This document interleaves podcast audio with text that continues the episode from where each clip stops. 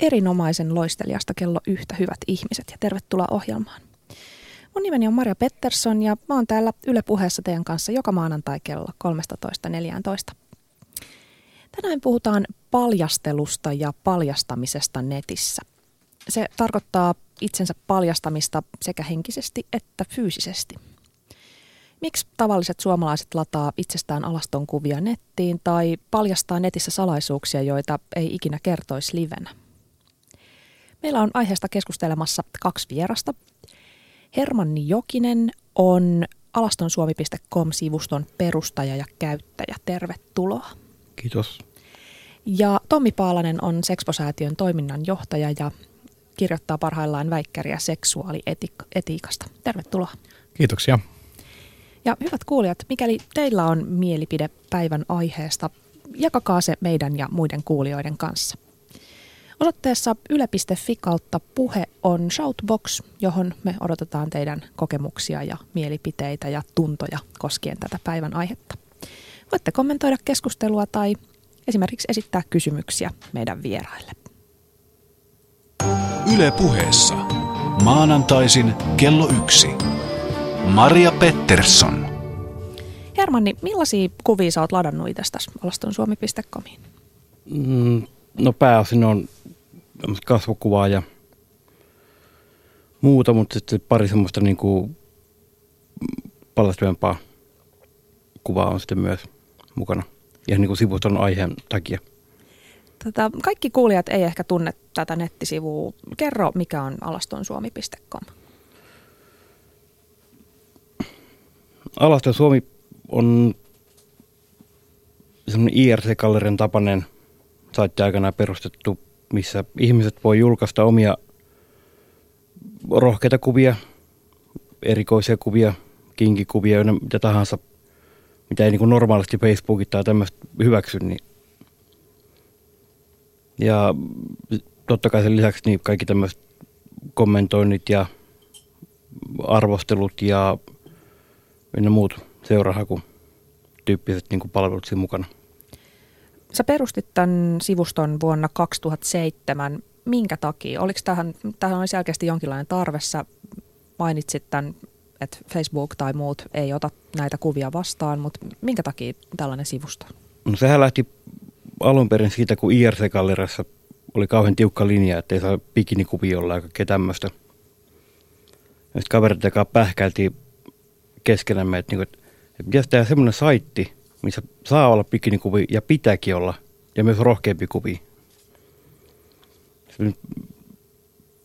Siinä miettii vähän aikaa ja pähkäiltiin ja tehtiin semmoinen saitti, mutta se jäi pitkäksi aikaa julkaisematta koko saitti. Ja siinä meni varmaan puoli vuotta. Yksi lauantai päätin, että tein semmoisen hienon niin kirkkovenän lokon siihen ja tein ulkaisu ja muuta. Ja soitin kavereille, että olisi niin ulkaisu valmiina, saako julkaista. Ja loppuu historia sen jälkeen.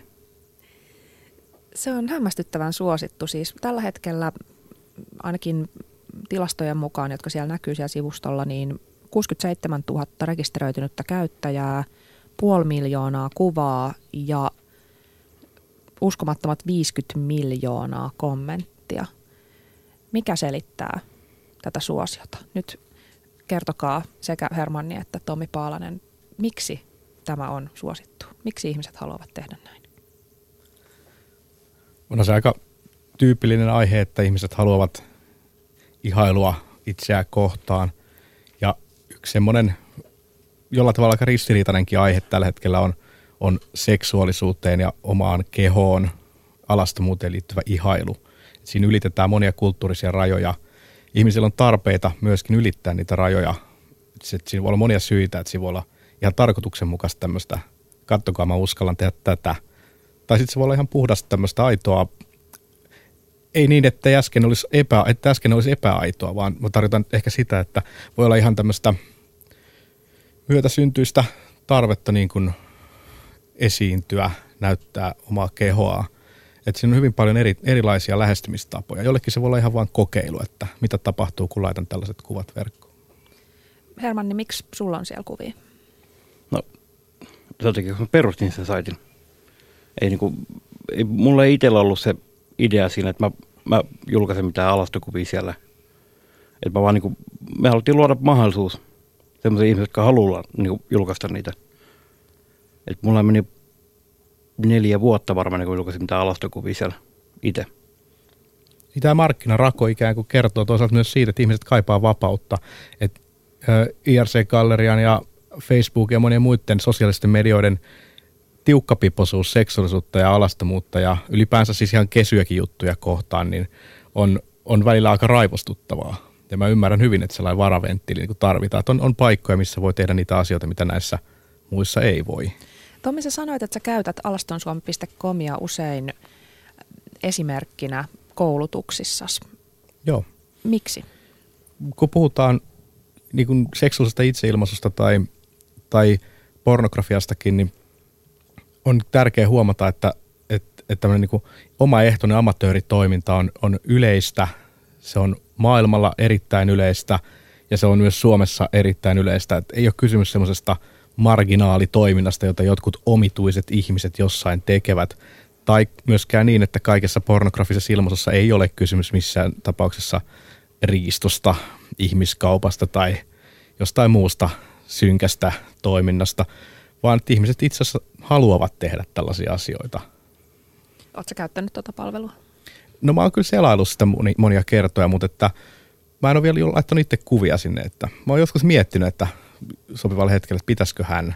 Mutta mä, mä oikeastaan en ole kovin ekshibitionistinen tyyppi, että mulla ei ole niinku ollut sen, niin hirveän suurta tarvetta.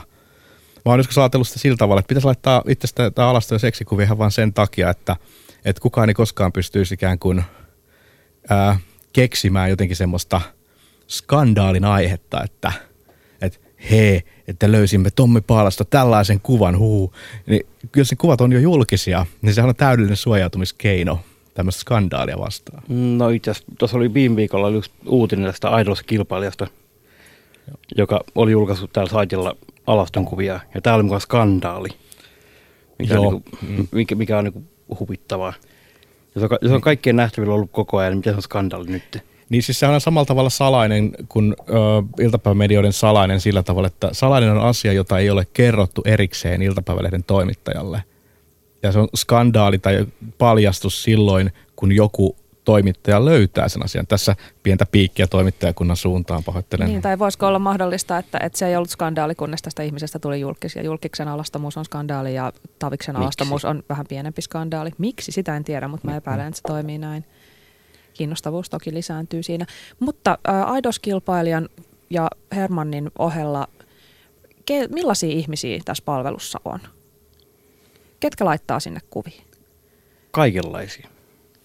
Eli se skaala on hyvin iso. Siellä on itsestään niin kuin epävarmoja nuoria ihmisiä. Sitten on hyvin itsevarmoja nyt kokeneita vanhempia ihmisiä, yli 60 jopa. Ja sitten on pariskunta, jotka haluaa etsiä jotain niin kuin elämistä elämää ja, ja ihan kaikkea. Musta näyttäisi, ja kyllä on siis tehnyt taustatutkimusta tätä ohjelmaa varten heilumalla tuolla alastonsuomi.comissa, Musta näyttää siltä, että siellä on siis jotenkin ihan kaikkia tämmöisistä kauneusleikellyistä, silikonibeibeistä ihan jotenkin hyvinkin tavallisiin ja jopa kauneusnormin vastaisiin selluliittipeppuihin. Nuoria vähän enemmän kuin vanhoja. Pitääkö tämä paikkansa? Mm, joo, koska kyse kumminkin niinku siitä välineestä, mikä niinku internet ja sosiaalinen media on, niin se on nuorten, nuorten enemmän kuin näitä aikuisten ihmisten jolla on oikea elämä. Millaista palautetta sä oot Hermanni saanut sun kuvista? Sekä että. että niin kuin, jotkut kehuu, en tiedä miksi. Ja sitten oli semmoista niin kuin piikit, piikittelyä joskus, mutta se oli sinänsä jännä, että, että niin kuin naiset saa kommentteja, niin saa rohkeammin niin kuin haukkuja. Kun taas miehet, niin niille ei pitäisi sanoa, haukkuu, vai jätä niin kommentoimatta kokonaan sitten. Millaista palautetta muut saa? Onko siellä siis Positiivista, negatiivista, mikä on se tasapaino suurin piirtein? No, pääosin se on positiivista. Et se, että kun sä kumminkin joudut omalla kuvalla tai omalla nimellä kommentoimaan sitä juttua, niin on se, se kynnys siihen, että sä rupeat niinku haukkumaan ihmistä rumaksi tai muuta. Niin, mutta toki sellaisia ihmisiä on paljon, jotka ei mitään muuta tekee kuin haukkuu muita rumiksi. Shoutboxissa kommentoidaan, mulla ei ole henkilökohtaisesti mitään piilotettavaa eikä hävettävää, niin miksi en saisi julkaista omia alaston kuvia? Eikä tässä kukaan ole kieltämässä. Täytyy nyt sanoa sekin ääneen, että tulee selväksi. Saatte julkaista. Ja mielelläänkin. Hermanni, muuten sä oot luopunut nyt alastonsuomi.comista, sä myit sen pois. Minkä takia? Monia eri pikkusyitä. Ei, no siinä oli semmoinen vaihe vaan, se rupesi kasvaa niin suureksi, että oli ehkä parempikin luopua ja jatkaa elämää eteenpäin, että kun se rupesi olemaan niin kuin 247 hommaa ja se, se muuttui hyvin henkilökohtaisesti kumminkin se työ, että se, sitten ihmiset, jotka ei osannut käyttäytyä, kun niitä joutuu aikuisia ihmisiä komentaa, niin rupesi olla niin semmoista hyvin henkilökohtaista ja ikävääkin viestiä, niin, niin elämä pitää mennä eteenpäin kumminkin. Jäit kuitenkin käyttäjäksi. Kerro vielä, mit, millaiset kuvat saa parhaat kommentit tai eniten palautetta? Hyvät Haasta. kuvat. Millainen on hyvä kuva? No eniten kommentteja ja palautta saa semmoista niinku kuvat, jotka on niinku osittain vähän taiteellisia. Ja siinä on niinku, ne naiset esimerkiksi, niin no ne hoikan, ei, ei tarvitse mikään niinku malli, mitä osaa oleva nainen. Sellainen hoikka, hyväkroppainen nainen, jolla on taiteellinen kuva, missä koko kroppa näkyy. Ja se on niinku jotenkin esteettisesti hieno niin ne kerää eniten, eniten kommenttia ja eniten tykkäyksiä ja on päivän parhaana siellä. Onko paljon ihmisiä, jotka ainoastaan kommentoi eikä lataa omia kuvia? On. Pal- se on no miehissä on paljon sillä, että ne laittaa yhden kuvan, osaa jopa yksi kuva pelkästään omasta hauiksesta. Hmm. Ja sitten ne kom- kommentoi siellä niin päivässä tuhannelle tytölle ja yrittää seuraa. Ja, tai sitten vaan kehua niin kuin kohteliaisuutta.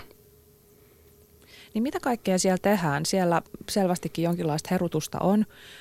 Sitten on ihan, ihan kommentointia, hei kiva kuva, hei olet kaunis, hei et ole kaunis.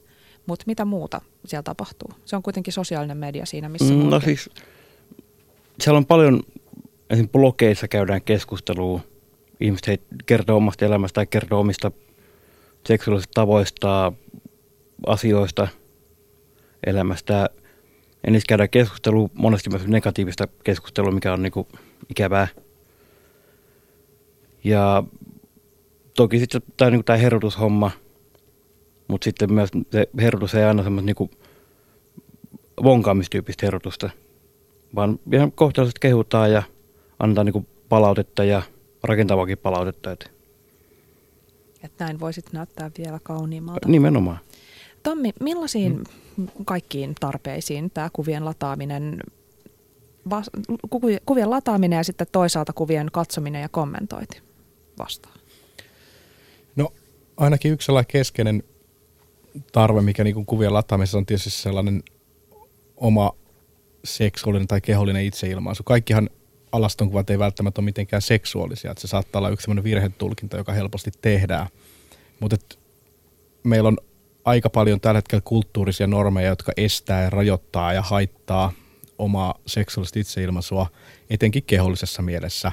Et on melko vähän semmoisia foorumeita, missä voi hirveän luontevasti esi- esiintyä alasti tai esitellä omaa kehoaan. Tai, tai, tai ylipäänsä ihan, ihan niin kuin tämmöinen, miettii nudismia, niin meillä on, onko meillä Helsingissä kaksi, kaksi vähän semmoista kuppasta nudisti rantaa, vaikka uiminen olisi täysin mahdollista, luontevaa ja mukavaa alastomana ja niin poispäin. Että meillä on hirveästi esteitä alastomuuden esittämiselle ja purkautumiskanava tälle turhautumalle on ehdottomasti niin hyvä ja tärkeä ja se senkin takia miellyttää. Toinen yksi keskeinen syy on tietysti tämmöinen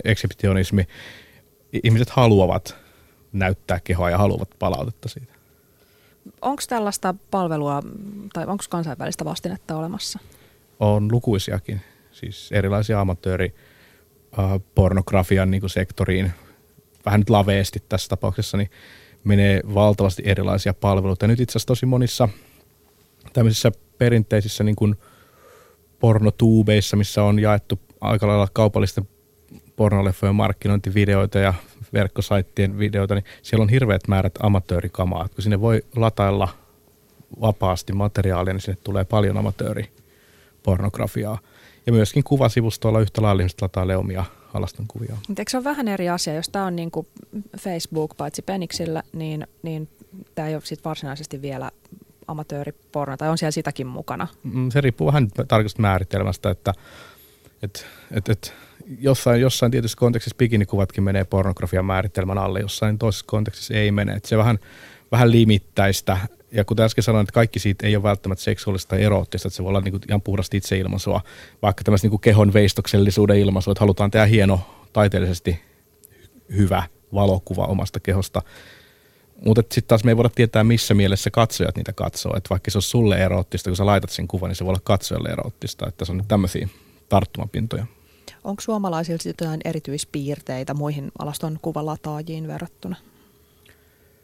No en kyllä osaisi sanoa tuohon, että on. Et voi olla, että et, et, semmoista niin kuin puoliammattimaista mallitoimintaa on Suomessa aika vähän, että maailmalla sitä on enemmän, ää, johtuen ehkä pienestä markkina-alueesta niin kuin sillä tavalla, että, että täällä ei niin kuin ole hirveästi semmoista, semmoista liiketoimintaa, tasaista kenttää, joka siihen liittyy, että, että ulkomaisissa palveluissa on semmoista niin puoliammattilaista mallia aika paljon, jotka jollakin tavalla niin joko haluaa alalle tai on tekee niin kuin pienimuotoisesti sen tyyppisiä hommia, että sitten näkee sitä heidän poseerauksesta ja tyylistää, että siinä on tämmöistä taustaa. Mutta ehkä se olisi ainoa, mikä tulee tässä kohtaa mieleen. Selittäkää mulle, mikä se on se psykologia siinä takana, että okei, haluan perustaa blogin, niin päätän perustaa sen nimenomaan alastonsuomi.comiin miksi, jos haluaa esimerkiksi kertoa ihan jotenkin jokapäiväisestä elämästään, niin, niin miksi juuri tämä sivusto? Mm, no siis alastamisen blogi on enemmän, enemmän niin kuin Facebookin tilapäytöstyyppinen homma. Eli se on semmoinen niin blogipäiväkirjatyyppinen tai kolumnityyppinen, niin kuin monessa muussa mediassa tai ihan niin kuin omassa blogissa on. Et se on, niin, se on puhtaasti semmoinen keskustelun avaustyyppinen – homma ollut. Et monet, monet toki valittelee omaa elämäänsä tai, ja monet taas kertoo mahtavassa viikonlopussa, kun löyttiin sivustolta paria. Meillä oli hauskaa kimppakipaa ja kaikkea muuta. Ja voihan tässä kysyä, kysyä niin kuin minusta reilusti, että miksi joku haluaa laittaa bloginsa niin kuin jonkun käsityölehden keskustelupalstalle tai kissan kasvatusfoorumille, että, että ihan tämmöinen perus, perusta on se, että samanmielisyys ainakin tässä yhdessä asiassa, niin tuottaa kosketuspinnan, että sä voisit, voit, voit niin kuin helposti niin kuin jakaa tiettyjä asioita tai odottaa ehkä tietynlaista palautetta. Se voi toki yllättääkin, että mitä palautetta sieltä sitten tulee, mutta että ainakin on yksi tarttumapinta, yksi keskustelun niin kuin yhteinen nimittäjä. On nimenomaan se blogis just, ju, juuri se, että sit keskustellaan. Väitän, että suuri osa nyt kuitenkin haluaa, että se, se keskustelu jatkuu sen blogin jälkeen sinne kommenttien muodossa sitten – Mm. Että se ei vaan semmoinen, niinku, että minä sanon näin ja se on siinä. Mm, kyllä. Mikä muu käyttäjiä yhdistää kuin että he on käyttäjiä? Onko heillä mitään yhdistävää tekijää? Mitä sanoisitte? Jaa. No siis tietty pervous, mikä siinä on ihmisellä sisällä. Ja niin kuinka, kuinka rohkeet kumminkin oot, oot tavallaan niin kuin tekemään sitten tämmöistä hommaa, että että monilla voi olla se, se koko alastomuus iso tapu. Että että julkisella saunaan kehtaa mennä. Sitten tämmöinen niin on ryhmä, joka ei arastele eikä pelkää. Ja ne on sitten vaan löytänyt tuon paikan ja kerätään yhteen kasaan. Muodostuuko sinne alakulttuureja?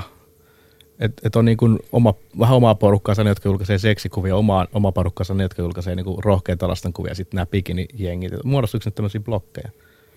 Mm, joo, tavallaan. Ja sitten kun siellä on tämmöiset niin ryhmät tai klubit, niin sinne niihin vielä lisää tuo niin kuin oma, oma, omia erikoisia niin kuin ryhmiä, että siellä on niin kuin, plus sitten, että siellä on, on tämmöisiä paljon pareja, jotka on kokoontunut ringiä ja tapaa toisia useasti. Ja no sitten sit toki on, toki on pääasiallinen ryhmä kumminkin on se, että ne ketkä ei julkaise paljon, mutta ne kumminkin haluaa tutkia asiaa ja ehkä sitten joskus, joskus niin kuin myöhemmin niin rohkaistu julkaisee enemmän ja enemmän sitten. Tässä on nyt ainakin viisi vuotta kovasti kovasti jauhettu sitä, että, että ihmisen pitäisi miettiä tosi tarkkaan, mitä se itsestään julkaisee netissä. Sitten alastonsuomi.comissa on 18-vuotiaat omalla naamallaan amatööripornokuvissa. Onko se fiksu? Mitä mieltä te olette? Miksei olisi? Mä mm. pelkään, että sitten kun on 30, niin, niin se tulee naamalle epämiellyttävällä tavalla. Tai Toki sitten se, ei. Tai sitten ei. Tämä on niin semmoinen, äh, tässä on paljon semmoista moralisointia tässä keskustelussa, koska usein tähän keskusteluun osallistuu ihmiset, joilla ei ole itsellä mitään kosketuspintaa eikä tuntumaa tähän aiheeseen itseensä. Ja silloin voi niin kuin lähteä liian helposti semmoisesta positiosta, että minä en ainakaan julkaisisi tällaista kuvaa itsestäni missään. Ja sitten ajattelee, että se sama arvo ja sama pelko, sama ahdistus jotenkin niin kuin hallitsisi toistenkin elämää.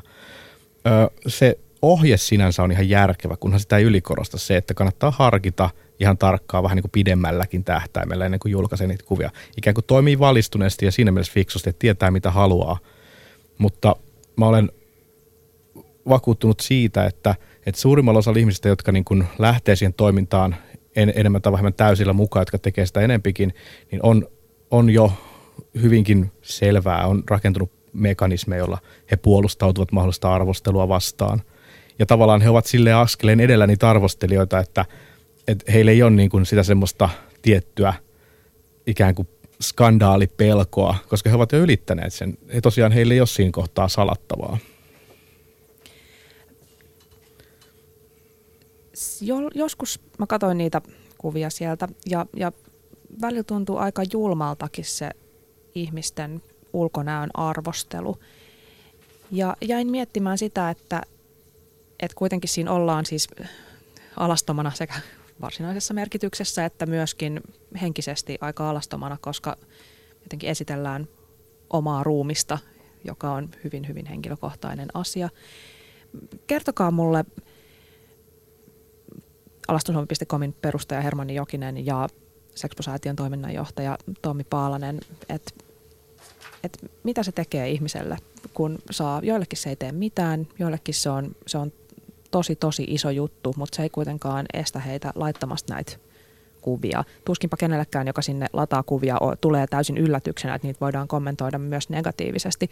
Mikä saa ihmisen silti laittamaan kuvat alastonsuomi.comiin? No pääosin kumminkin saa, saa positiivista palautetta.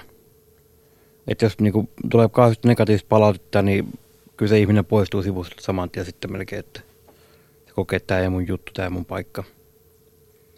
Mutta niin se keskustelu tai kommentit ja muut, ne on, ne on pääosin kumminkin positiivista. En tiedä, onko ne vilpittömiä, mutta tota, kyllä se, se positiivinen kommentti yleensä voittaa sen negatiivisen määrän, mikä se tulee. Se negatiivista kommenttia kuitenkin tulee sen verran vähemmän. Että siellä on jopa tämmöisiä niinku, ihmisiä, jotka on niinku, fyysisesti hyvin isokokoisia. Ei, ne ei täytä mitään tämmöisiä niinku, yhteiskunnallisia kauneusnormeja, mitkä niinku, ne menisi jonnekin tämmöisen niinku, tosi TV-kilpailuun, niin nehän haukuttaisi ihan pystyy jokaisen iltapäivän lehdessä. Niin, no ihan rohkeasti siellä, niillä on ihan kaikki kuvat siellä ja ja ne saa yllättävän paljon, mutta to, todella positiivista palautetta, mikä niin jos, jos niin kuin yrittää ajatella tämän, tämän näkökannan mukaan, mikä niin media annetaan kauneudesta, niin kuinka paljon kumminkin saa sitä positiivista kommenttia, niin se hämmästääpä muakin. Onko nämä kuvat jotenkin tärppejä tällaisiin todellisiin kohtaamikseen? Sä sanoit Hermanni, että, että kun keskustelu jatkuu, niin se on kaikkein parasta. Haluuks ihmiset siis kohdata toisensa oikeasti sekä jotenkin henkisellä tasolla ja käydä, käydä fiksuja keskusteluja netissä, että sitten tavata, tavata livenäkin. Onko nämä kuvat ikään kuin mainoskatalogi siihen, että hei, tämmöinen tyyppi, että tule keskustelemaan mun kanssa? Mm, joo ja ei. Et siellä on niinku, No mä itse tykkään käydä paljon keskustelua ihmisten kanssa, ihan varsinkin, koska mä tykkään tavata ihmistyyppejä. Ja jokainen kumminkin oma yksilönsä ja jokaista haluaa oppia jotain uutta. Niin, niin. Tämä monimutkainen kysymys kumminkin, että Sitten tuon negatiivisen palautteeseen vielä sellaisen huomioon, että, että jotenkin ihmiset altistuu kyllä aika lailla kaikessa sosiaalisessa toiminnassa negatiiviselle palautteelle. Et Erityisesti netissä tapahtuvassa. erityisesti netissä, että on siinä tietty, tietty semmoinen haavoittuvaisuuden alue, kun ylittää tiettyjä kulttuurisia normeja, näyttää, paljastaa omaa kehoaan, niin siinä voi olla tiettyjä riskejä, mutta mutta siinä tapauksessa, kun henkilö päättää sen ratkaisun tehdä, että hän laittaa kuvia sinne, niin hän on jo toisaalta ylittänyt yhden kynnyksen. Hän on rohkaistunut niin paljon, että hän tekee sen ratkaisun. Ja se on jo yksi vastalääke niitä negatiivisia kommentteja vastaan. Ja niin kuin tässä mainittiin, että jos sieltä tulee pääsääntöisesti hyvää palautetta, jotain kielteistä, niin se on kyllä aika helppo toisaalta sivuuttaa, että aina on niitä tyyppejä, joita, jotka ei niin kuin tykkää. Ja sehän on tosiasia kaikessa muussakin elämässä. Että ehkä vähän liian helposti myöskin keskustelussa tällaisesta aiheesta niin tarrataan tai pelätään tai huolehditaan siitä, että mitä sitten, kun sitä kielteistä palautetta tulee, tai mitä sitten, jos kolmekymppisenä niin kuin, että jos me ajateltaisiin meidän muussakin elämässä koko ajan tällä tavalla, niin kuin, että no mitä sitten ja mitä ne uhkat on ja mitä sitten, niin mehän jähmetyttäisiin täysin, niin me tehdä mitään, koska kaikessa on riskinsä ja uhkansa ja huolensa, jos niitä ruvetaan oikein miettimään. Miksi mä otin sen puheeksi oli se, että, että Hermanni mainitsi, että siellä on runsaasti sellaisia ihmisiä, jotka on melko epävarmoja omasta kehostaan, hyvin nuoria ihmisiä. Ja jos se on ikään kuin se syy laittaa kuva nettiin, niin mä mm. pelkään, että mutta toisaalta mitäpä minun pelkoni niin. niin siihen liittyy. Mutta siis se, että et, et, ihana kuulla, että siltikään ne negatiiviset kommentit, vaikka olisi jo valmiiksi epävarma omasta kehostaan, niin ne ei – saa ihmistä tolaltaan, kun sieltä sitten tulee joka tapauksessa jotain kurjaa. Niin, se on just on sellainen epävarma itsestään, jos on tuota pienessä kylästä oleva tyttö.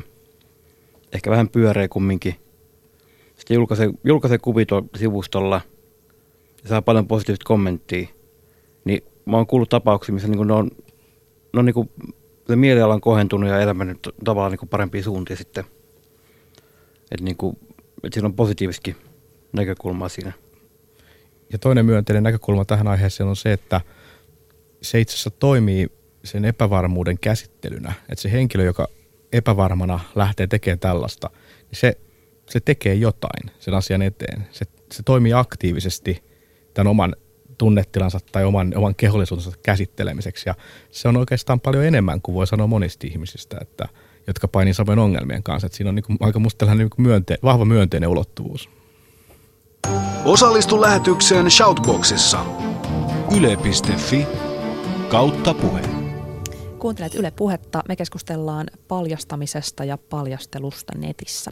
Studiossa mun kanssa on Sexposäätiön toiminnanjohtaja Tommi Paalanen ja alastonsuomi.com-sivuston perustaja ja käyttäjä Hermanni Jokinen. Äsken puhuttiin fyysisestä paljastamisesta, siitä miksi kymmenet tuhannet suomalaiset lataa itsestään alastonkuvia nettiin – ja seuraavaksi puhutaan henkisestä tai psykologisesta paljastamisesta. Tommi ja Hermanni, oletteko te koskaan kertonut itsestänne anonyymiuden turvin netissä jotain sellaista, mitä ette olisi kertoneet nimillänne ja naamallanne? Ei. Joo, mä, munkin täytyy vastata ei. Me ollaan nyt tässä kohtaa hankalia vieraita, kun me ollaan näin yksimielisiä tässä asiassa. Että mä oon nettihistorian alkuvaiheesta esiintynyt aina omalla nimelläni. Vaikka mä oon käyttänyt nimimerkkejä, niin joissain tilanteissa niin ne nimimerkit on semmoisia, että ne pystyy niin kuin poikkeuksetta minimaalisella vaivalla yhdistämään minuun. Mä oon puhunut jostain asioista. Mulla on tietyt semmoiset kategoriat, joista, joihin mä osallistun mieluiten anonyyminä ihan sen takia, että, että mä oon ammatiltani toimittaja ja mä en toivoisi, että, että näitä asioita yhdistetään esimerkiksi mun ammattiini ja sen takia valitsen joissain yhteyksissä pysyä nimettömänä. Mm, ihmisten kertomukset omasta elämästään ja mielipiteistään on aika henkilökohtaisia, tosi suoria, paljastavia. Olipa kyseessä nyt sitten tämmöiset, mitkä nyt Suomen kuuluisempia anonyymejä foorumeja, Vauvalehden palsta ja Hommafoorumia, Suomi24, Demi.fi. Minkä takia ihmiset avautuu netissä tuntemattomille? Mm, onhan se paljon helpompaa siellä, koska sun ei tarvitse kasvatusta olla muiden ihmisten edessä tekemässä sitä. Että se, niin kuin se, se voit tavallaan oman suojakuoren sisällä tehdä sen omalla kotipäätteellä, niin se on, kynnys on paljon pienempi. Mm, siinä on ehkä kaksi sellaista niin ihan selkeää suuntaa. Toinen on se, että anonyyminen voi antaa itsestään millaisen kuvan haluaa, että ei tarvitse välittää siitä, että se palautus takaisin omaa persoonaan se ikään kuin vaikutelma. Ja toinen asia on se, että tietysti ää, jos on tarve jakaa jotain asioita, mutta ei halua jakaa niitä omalla nimellään tai sellaisille ihmisille, jotka tuntee sinut, niin se tarve on aika helppo tyydyttää verkossa tällä hetkellä. Itse asiassa niin erilaiset terapia- ja neuvontapalvelut, mitä on saatavilla monella eri tavoin, niin palvelee tätä samaa asiaa jossain mielessä. Ainoa ero tietysti on se, että siellä on jonkun alan ammattilainen yleensä vastailemassa ja keskustelemassa, mutta, että, mutta jos se niin kaipaa sen tyyppistä neuvontaa, haluaa vaan purkaa tai kertoa, niin se onnistuu tosi helposti monilla foorumeilla. Vastaus näillä mun mainitsemilla foorumeilla tai sitten alastonsuomi.comissa, niin ei, ei useinkaan ole mitenkään erityisen kiltti tai ymmärtäväinen. Päinvastoin kaikkien näiden palstojen jotenkin kulttuuriin kuuluu, että ihmisiä niiden ongelmia pilkataan. Hmm. Ja siitä me vähän puhuttiinkin jo, että, että miksi ihmiset silti käy siellä avautumassa. Onko nyt tässä ikään kuin henkisen paljastamisen kulttuurissa vielä jotain syitä, minkä takia ihmiset pystyy paremmin jotenkin diilaamaan sen kanssa, että, että sinne kun sanoo jonkun ongelmansa, niin ensimmäiset kolme kommenttia on, että, että ahahaha, ansaitsit sen hyvä niin. Niin no joskus on tietysti ihan vaan niin, että ihmisillä ei ole aidosti käsitystä siitä, mitä muut asioista ajattelee. Et mainittu vauvafoorumi on ehkä just yksi semmoinen, että, että jotkut ihmiset, jotka ovat omassa perhearjessaan kiinni ja heidän, heidän elämässä joku asia on jollakin tavoin, niin he saattavat ihan vilpittömästi kertoa siitä, että hei, tämä on tälleen näin ja eivät tuo ajatelleeksi, että muut voisivat ajatella sitä eri tavalla. Että tässä on tietyt tämmöiset tragedia-ainekset. Sitten, sitten niin sanotun sosiaaliporno-ulottuvuuden niin näkökulma on, on, on, oikeastaan aika hämmentävä munkin mielestä. Että mä oon miettinyt pitkään sitä, että näissä amerikkalaisissa tämmöisissä keskusteluohjelmissa, missä ihmiset menee niin kuin nolattavaksi, vaikka niin kuin Dr. Field sun muut vastaavat tota, ohjelmat, niin, niin et, miksi? Mutta ilmeisesti se tietty potku siitä julkisuudesta tai siitä, että mä olen hetken aikaa niin kuin keskipisteenä, niin saattaa olla se syy. Mutta tämä on, tää on aika tämmöistä karkeata spekulaatiota, että mä en ole pureutunut tähän psykologiaan kauhean syvällisesti. Entä mihin tarpeeseen tämä toisten mollaaminen sitten vastaa? Mikä se on se, mikä tarve siinä tyydyttyy? Sen kun tietäisi. Kai siinä on myös vähän sellaista niin kuin, tietty niin kuin oikeassa olemisen riemua ja vahingoniloa, että nehän on noin niin kuin muuallakin kuin webissä tunnettuja ilmiöitä, että et se, että sanoinpas tai että et oot sen ihan oikeasti noin hölmö, että sillä, sillä pystyy korottamaan itsensä hetkeksi aikaa paremmaksi ihmiseksi, kun on vastin pari mihin verrata. Ja pääsee se vastin, pätemään. Niin pääsee pätemään ihan puhtaasti. Ja sehän on tosi tyydyttävää. Siis joskus vaatii suunnatta itse, itse hillintää olemat niin kuin, niin kuin jos haluaa estää oman alentumisensa sellaiseen jossain tilanteessa, missä on ollut oikeassa tai hallitsee sen tilanteen, joku toinen ei, niin se vaatii niin tiettyä oikein harjaantumista, että okei, että mun ei tarvitse nyt olla tässä kusipää, että mä voin ihan, ihan niin kuin reilusti auttaa hyvältä puhtaalta pohjalta, enkä lähteä sille, että mitä mä sanoin meiningillä eteenpäin. No, netissä ihmiset kertoo itsestään hyvin henkilökohtaisia asioita myös ihan omalla nimellä ja naamalla. Mitä mieltä olette, onko kynnys matalampi netissä kertoa henkilökohtaisia asioita kuin kertoa ne livenä? On, koska netissä on kuitenkin se, että kun sä tunnet tavallaan toisia ihmisiä, niin sä tavallaan saa semmoista suoraa ja jatkuvaa niin kuin kommenttisesti se sun oma ongelma, sä kerrot sen sinne.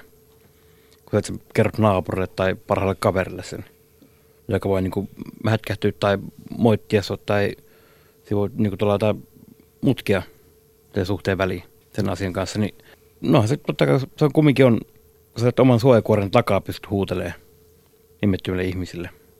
Kyllä tuossa tapahtuu tietysti kömmähdyksiä, että, että on ollut näitä tilanteita, jossa niin kuin, uh, ei olla ymmärretty yksityisasetuksien merkitystä tai, tai ei olla ylipäänsä ihan hahmotettu niin kuin niiden medioiden niin kuin kattavuutta tai laajuutta. Että on laitettu jotakin vaikka Facebooki tai YouTube ja ajateltu, että mun kaverit sitten sieltä katsoo sen.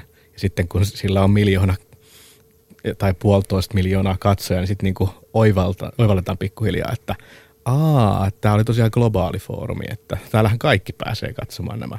Onhan tässä Suomessakin ollut tällaisia mielenkiintoisia tapauksia just näistä, nyt kun Ylen tiloissa ollaan, niin Jungerin rakkauden tunnustuksessa sun muista, että jos niin heräsi se kysymys, että, että mikä tämä pointti oli, että oli, oliko tässä nyt niin kuin jotenkin tarkoituskin huutaa asia maailmalle vai oliko tässä tapahtunut joku kömmähdys, että, että ei oltu ymmärretty, että tämä on todella niin globaali foorumi eikä henkilökohtainen foorumi. No mihin tarpeeseen sitten sit vastaa se, että ihmiset lukee toisten heille täysin tuntemattomien ihmisten paljasteluja? Okei, mä ymmärrän siis, jos, jos siellä on meheviä juoruja, traagisia tarinoita tai jotain, joka on, jossa minä olen tismalleen samassa elämäntilanteessa ja saada siihen jotenkin vertaistukea. Mutta entä sitten vaikka jotkut no videoblogeista puheen ollen tai YouTubesta, niin, niin ihan supersuositut videoblogit, joissa ihminen siis – kertoo siitä, että miten keittää kahvia tai on just ostanut uuden paidan. Miksi näitä katsotaan kymmeniä tuhansia kertoja? Niin, miksi Big Brotheria katsotaan, että Mä taidan olla väärä ihminen vastaamaan tuohon, koska mä en tunne viehätystä tämän tyyppistä toimintaa kohtaan, mutta, mutta että, kyllähän siis tyydyttää tiettyä tirkistelyn halua, jolla pääsee asettumaan johonkin toiseen, toisiin saappaisiin niin jollakin tasolla hetkeksi aikaa, että näiden lisäksi, mitä sä äsken mainitsit. Musta ne on aika vahvoja syitä, mitä sä äsken mainitsit, että suuri osa niistä asioista varmaan menee näihin samastumiskokemuksiin ja oman elämän peilaamiseen ja tällaisiin. Mutta että kai niillä tavoitellaan myös sellaista niin kuin tiettyä pääsyä niin kuin privaatin toiselle puolelle, sellaisia asioihin, mihin ei niin kuin noin naapurinsa elämässä pääse. Seuraatteko te jotain tällaista? Seuraat sä, sä, Tommi sanoikin, että, että ei kiinnosta Herman, niin seuraat sä jotain, jotain esimerkiksi videoblogia tai muuta, jossa puhutaan ihan tosi tosi tavallisista asioista? En oikeastaan. Ne, ne videoblogit, mitä mä seuraan, ne on jonkun aihepiirin, aihepiirin niin videoblogeista, missä käsitellään sitä aihetta, että niitä seuraa, mutta niin kuin yksityisten ihmisten elämä, niin mulla riittää Facebook siitä, että mä näen kaikki kaveritten ongelmat ja muut. Yle puheessa. Maanantaisin kello yksi. Maria Pettersson. Täällä studiossa Sexpo-säätiön toiminnanjohtaja Tommi Paalanen ja alastonsuomi.com-sivuston perustaja ja käyttäjä Hermanni Jokinen. Keskustellaan paljastamisesta ja paljastelusta netissä. Ollaan puhuttu fyysisestä paljastamisesta, henkisestä paljastamisesta. Seuraavaksi mietitään vähän, että miten meidän yhteiskunta on muuttunut ja muuttuu sen takia, että sadat tuhannet suomalaiset paljastaa itsestään henkilökohtaisia asioita netissä. Mitä sanotte Hermanni ja Tommi, miten meidän Suomi tai meidän yhteiskunta on muuttunut sen takia tai sen ansiosta, että meillä on mahdollisuus paljastaa itsestämme niin paljon netissä? Tämmöinen suuri bisnesmaailmassakin suosittu sana kuin verkostoituminen on tietysti, tietysti täysin arkipäiväistynyttä sillä tavalla, että, että ihmiset niin fyysistä etäisyyksistä riippumatta on toisinsa kontaktissa ihan eri tavalla kuin vaikkapa kymmenen vuotta sitten. Ja monet asiat mahdollistuu sitä kautta. Et muistan itse vielä nuorempana roikkuneeni perheen asunnossa olevan ainoan lankapuhelimen vieressä odottaen puhelua – eipä tarvitse nykyään tämmöisillä asioilla vaivata päätään. Nopeampaa paljastaa itsestään kaikki. Joo, ei tarvitse soittaa erikseen ja kertoa, vaan se jotenkin luonnistuu sille.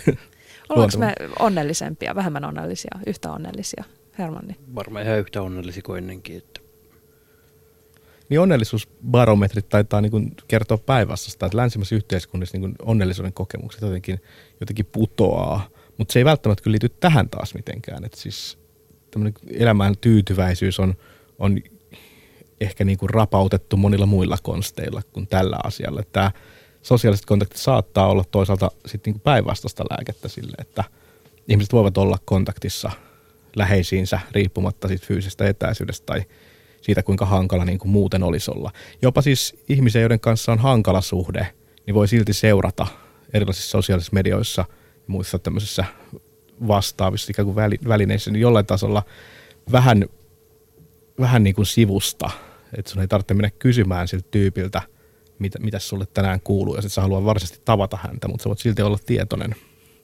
Onko paljastelusta tullut tai tulossa myös pakko? Onko mahdollista olla 20-vuotias nuori ihminen Suomessa ja osallistua täyspainoisesti yhteiskunnan toimintaan ilman, että kertoo itsestään netissä mitään? Voi, to- toki. Ei niin kuin, se, että sä henkisesti tai fyysisesti niin paljastat itseäsi netissä, niin ei se ei se ole mikään yhteiskunnan pakote, eikä varmaan koska tuo olemaakaan. Et se on vaan niin kuin, se on to, toki tietyt ihmistyypit, tietyt ihmiset haluaa tehdä niin ja niillä on se oma, oma foorumi olemassa aloitusomia. ja nykyään on monta kilpailavakin saitti tullut rinnalle, niin ei, ei siinä ole niinku, kyllä aina, aina on tila jokaiselle ihmistyypille yhteiskunnassa. Se on kauhean kaunis ajatus. Mä jotenkin olisin taipuvainen ajattelemaan, että, että ihminen, siis erityisesti nuori ihminen, joka kieltäytyy esimerkiksi kaikesta sosiaalisesta mediasta, niin jää kyllä nykyyhteiskunnassa jotenkin paitsi. No ei se ehkä välttämättä näinkään ole, että onhan niitä tapoja ikään kuin tyydyttää vaan sosiaalisuuden tarvetta, tai jos, jos se, se on vähäisempi, niin on sitä tapoja ikään kuin tyydyttää hyväksyksi tulemisen tarpeita ja osaamista ja kaikkea niin kuin muillakin foorumeilla vielä tällä hetkellä, mutta jos tulevaisuutta niin kuin visioidaan vähän vapaammin, niin ei se jotenkin mahdotonta olisi tulevaisuudessa nähdä sellaistakaan maailmaa, jossa olisi jonkunnäköinen tämmöinen kansalaisprofiilityyppinen juttu. Se tuskin tulee olemaan valtion heiniä, mutta se voi olla joku tämmöinen, joka yhdistää meidän, meidän useita eri verkkotilejä. Siihenhän pyritään noissa isoissa palveluissa monella tavalla, että, että ikään kuin yhden profiilin avulla tunnistaudut, niin, tunnistaudut kymmenessä eri paikassa.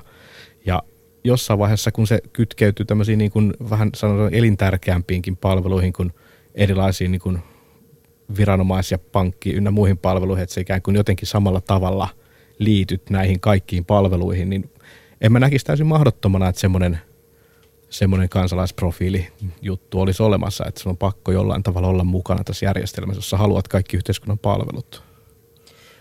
Nyt aion paljastaa, että meillä on itse asiassa täällä studiossa neljäskin ihminen.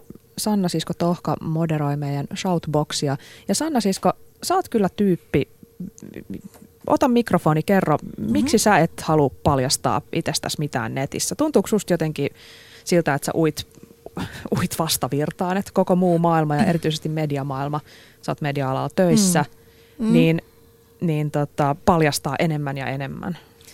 Joo, siis ilman muuta siis tuntuu, että tietyllä tavalla ui vastavirtaa, niin kuin, että mähän jopa tunnen ajoittain siis huonoa omaa tuntoa ja siis niin kuin sosiaalista painetta siihen, että mun pitäisi niin kuin, tiedätkö, ladata sinne niitä tiedätkö, niin kuin lasten sutkautuksia tai niin kuin viime viikonloppun leipomuskuvia tai jotain Facebookiin, että, että tota, tai jakaa se maailman hauskin kissavideo siellä. Miksi et sä lataa? No mulla on ehkä siis se, että, että mä koen kuitenkin niin kuin tosi vahvasti näin, että siis niin kuin, että nettielämä ikään kuin se sosiaalisuus, mitä se ta- tarjoaa siellä. Että mä en, niin kuin mun haluni tai tarpeeni siihen on tasan nolla tietyllä tavalla. Että, että niin jotenkin, mä en tiedä, että onko se niin, että sitten ikään kuin tämä real life, oikea elämä, onko se sitten niin täyttä, että mä priorisoin aikani niin, että mä en käytä sitä siihen, koska mä, mun matematiikka menee jotenkin niin, että kun mä laitan aikaa tohon noin paljon, niin se on jostain muusta pois. Ja se muu on ehkä se, mihin mä niin kuin, niin kuin tota, koen merkityksellisemmäksi. Että, että tavallaan, että, että jotenkin se, että mä näen jonkun ihmisen tässä niin kuin Hermanin tai Tommin mun vieressäni ja mä kuulen heidät ja niin kuin, tiedätkö, näen kuinka silmäkulman nyki tai ei nyi, niin se on mulle kuitenkin niin kuin, tiedätkö, niin kuin, siinä kisassa niin kuin tämä netin NS-sosiaalisuus jää kakkoseksi. Ja nämä on vaihtoehtoiset, ei voi olla molempia. Voi olla molempia, mutta siis niin kuin mä sanoin, niin mä arvostan aikaa niin paljon, että mä koen kuitenkin, että se tietyllä tavalla se, ne, se netin tarjoama niin kuin mahdollisuus sellaiseen syvälliseen kanssakäymiseen, niin esimerkiksi Facebookissa niin se on kuitenkin aika pinnallista kuitenkin, että se ei ole syvällistä. Mä saatan käydä siellä siis niin kuin viestittelyjä henkilökohtaisella niin kuin näin, jotka niin kuin face, ikään kuin kahden kesken jonkun kanssa, jotka voi olla pitkiäkin keskusteluja, mutta mulla ei ole sitä tarvetta, että mä laitan siihen niin, että ne tiedätkö, 300 tyyppiä näkee sen saman keskustelun. Se puuttuu multa kokonaan. Tämä voi olla siis ihan ihmistyyppikysymyskin, että joku ei koe siihen. Tarvetta. Sanna Sisko on siis Facebookissa sillä tirkistelijän asemassa, että hänellä on profiili siellä, mutta hän Harvoin, harvoin tirkistelen. ker- kerro itsestään mitään, vaan ainoastaan seuraa muiden. En mä muiden. seuraa muitakaan siis. Et mä saatan käydä siellä katsomassa, onko mulle tullut viesti tai, tai että niin kun, onko niin kun jotain, mihin pitää reagoida nopeasti. Mutta en mä katso ehkä kuin kolme, neljä päällimmäistä tiedätkö, niin postausta ja sitten äkkiä pois. Että Mulla ei ole semmoista elämäntapaa, sanotaan näin, koska sehän on aika lailla elämäntapa, siis kun näette ihmisiä, niin suurimmalla osalla varmaan kuulijoistakin saattaa olla, tiedätkö, se on koko työpäivän tuossa vieressä. Twitterit on päällä, eli niin kun, niillä on kaksi linjaa siinä koko ajan, että on, että jotenkin musta tuntuu, niin kuin, että ennen oltiin niin kuin riippuvaisia siitä, tai siis sanotaan, että enemmän vaikka siitä, että mitä uutisissa sanotaan, oliko nyt uuti, pitää nähdä tunnin välein uutiset. Nykyään ollaan riippuvaisia siitä, että, eh, ja tämä voi olla kärjistetty, mutta tietyllä tavalla siitä, että mitä niille mun 300 kaverille kuuluu, että mitä, se ajatteli, mitä ne ajatteli tunti sitten. Et, sano vaan tuo, Joo. to, missä heiluttelet ei ole, mikään, ei ole mikään pakko olla Facebookissa läsnä tai sosiaalisessa mediassa, sitä en tässä sano, mutta haluan korjata pari asiaa. Mm. Tämä syvällisyysjuttu on yksi semmoinen, mikä on harha. Et se, se sama keskustelu on käyty siinä vaiheessa, kun on tullut radio ja televisio ja sanomalehdet ja internet ja kirjat ja niin poispäin. Et eihän tämmöinen tiedonvälitys voi niinku tavoittaa jotain todellista. E, e, siis eihän elokuvat voi tavoittaa jotain todellista, kyllä kirjat ovat niitä, missä on syvällistä informaatiota. Mm. Sitten kun mennään eteenpäin, niin eihän videopeleissä voi olla mitään niin kuin arvokasta ja todellista, että se on lastenleikki. Et Musta niin kuin, tässä, tässä oli niin kuin se sama ajatus, että sehän riippuu siitä, mitä keskusteluja ja kenen kanssa niitä käydään, onko se syvällistä vai ei. Ei siitä mediasta itsestään. Et se, se on niin kuin käyttä, käyttämisen tapa on se, mikä siinä vaikuttaa. Mm. Että Onko se foorumi minulle vai ei? Niin Se on, se on, se on toinen kysymys. Siihen Mm, saa kyllä. vastata kaikki totta kai itse. Mm. Onko Hermanni ja Tommi, onko Sanna Siskon kaltaiset ihmiset kuoleva laji vai tuleeko aina olemaan ö, tietty osa ihmisistä, jotka, jotka kerta kaikkiaan eivät ota tätä kommunikaation tai sosiaalisuuden muotoa käyttöön? No siis onhan niitä ihmisiä aina. Et, ja musta on hyvä, että onkin niitä, koska ei, ei, kaikkien tarvitse olla kovinkaan samanlaisia, kaikkien tarvitse olla samassa paikassa. Et, et toki sitten just nämä ihmiset, jotka ei ole Facebookissa tai muualla, niin niiden se kavereiden sosiaalinen piiri koostuu varmasti myös sellaisista ihmisistä, jotka ei ole myöskään siellä. Että taas nämä Facebook-sukupolvi, niin ne pitää kontaktia muihin ihmisiin pääosin Facebookin välityksellä. Mm-hmm.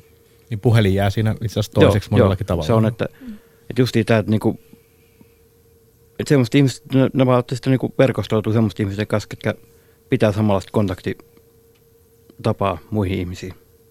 Voisiko tätä verrata siihen, että ennen vanhaa sitä tavattiin kylillä ja sitten on se joku tyyppi, joka ei koskaan tule siihen kylän baariin istumaan, että se on niin vähän sama juttu, että hänellä on ehkä joku muu verkosto, että tapaa jotain muita ihmisiä. Oi, niin niitä on edelle, Niin, edelleenkin olemassa. niin kuin, Lä, lähi, jos näkee, että siellä oli just tänäänkin lähin tänne haastatteluun, niin siellä oli taas oma rinkinsä siinä Ostarilla, jotka Ja ne, ne ei Facebook- varmaan Mm. soittele, soittele kellekään eikä käy Facebookissa, että ne juttelee siellä. Ja, mutta Mm. mm. kyllähän Facebookissakin tavallaan se jollain tavalla jossain välillä saattaa muistuttaa niin semmoista kantapöydän, niin kuin, tiedätkö, Kyllä. niitä näitä kaalinpäitä Mm. mm. keskustelua, jossa Kyllä, niin kuin kyllä. heitetään, että joo, että mä tämmöisen uutisen kuulin ja heitetään se sille toiselle ja sitten toinen kommentoi siihen. Ja, tai että eilen tein tota ja sitten sitä kommentoidaan, että, että, että näinhän se kyllä on. Että kyllähän siis niin kuin täältä relikkipoterosta niin mielenkiinnolla seuraan kuitenkin tätä niin kuin maailman muuttumista ja sitä käsitystä niin kuin sosiaalisuudesta, että mikä se, miten se on muuttunut. Että tota.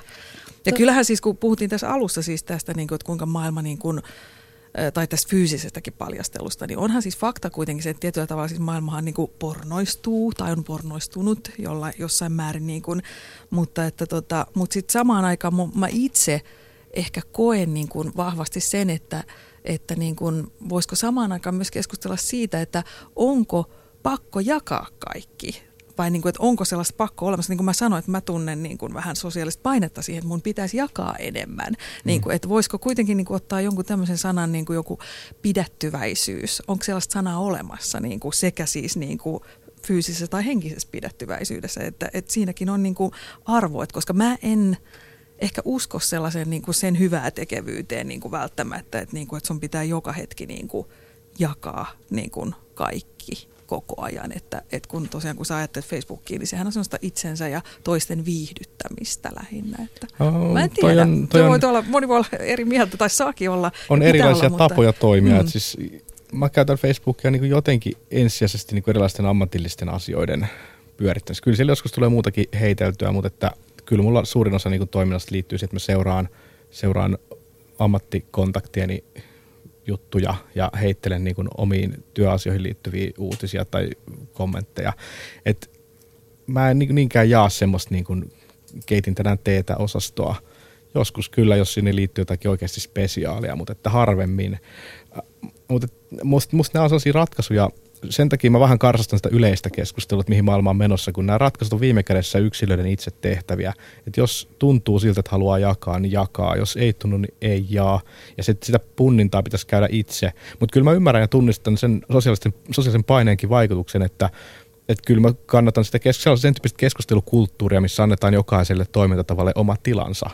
Ja se on, se on niin tärkeää. Eli semmoista niin moralisointia suuntaan tai toiseen, niin en, niin- en niin kuin suos, suostu lähtemään mukaan sen tyyppiseen, että joku toimintamalli nähtäisi jotenkin huonona. Mutta mut realistinen keskustelu niistä riskeistä ja ongelmista on tietysti aina paikallaan. Myös siitäkin näkökulmasta, että et putoako silloin kärryiltä, jos jossain vaiheessa ikään kuin kieltäytyy sosiaalisista verkostoista internetissä.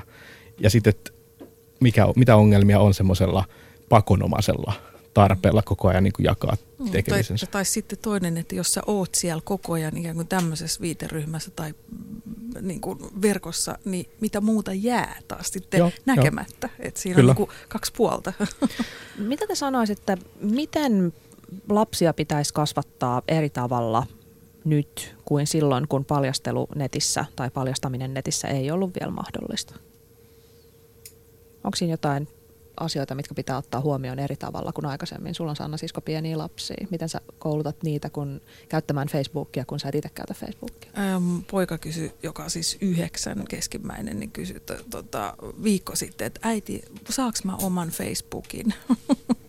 ja tota, vaikea, vaikea tilanne. Niin Eikö siellä ole joku ikäraja vai onko Siellä se on purettu? 13 ikärajaa, Joo, voit mä en sanoa, että ei vielä. selvää, joo. Mä sanoin, että joo, Eikö se kyllä kaksi- varmaan 12 myöhemmin. Joo. siellä?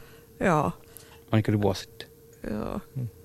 Mutta että siis sinnehän, siis faktahan on se, että niin kuin sä sanoit Tommi, että sä seisoit, istuit sen puhelimen ääressä silloin ö, odottelemassa puhelua niin kuin lapsuudessa tai nuoruudessa, niin sama, sama häär, että, tota, että maailma muuttuu mm. Eskoseni, että, että, tota, että silloin jos menit kaverille, se oli kotona, jos ei se ollut, tulit pois. Ja Kyllä. sitten Maria, sähän kysyt multa yksi päivä, että no, miksi et sä soittanut? Ja mun vastaus oli, että kun meillä ei ollut puhelinta. Niin. ei voinut. Tämähän on hyvä pointti siihen, että haasta, haaskautuuko siellä internetissä nyt sitä aikaa hirveästi. Eikö tohon nyt sitten haaskautunut aikaa, kun pyöräili kolme kilometriä mm. tutkimaan, mahtaisiko se kaverilla himassa. Ja sitten kun se ei ollutkaan, niin takas vaan kotiin ja sitten miettii, mitä mä sitten tekisin. No, mutta siinäkin maisemassa ja liikuntaa. Kyllä, No, kyllä. totta. Joo, joo, elämyksiä. Niin, niin, kyllä. Tämä on, tämä on sellainen keskustelu. Tämä on Sanokaa, puolensa sanokaa mulle puolensa. vielä tämä, tämä lapsen kasvatusasia. Ei niin, että se olisi itsellä nyt henkilökohtaisesti ajankohtainen, mutta aika monilla on.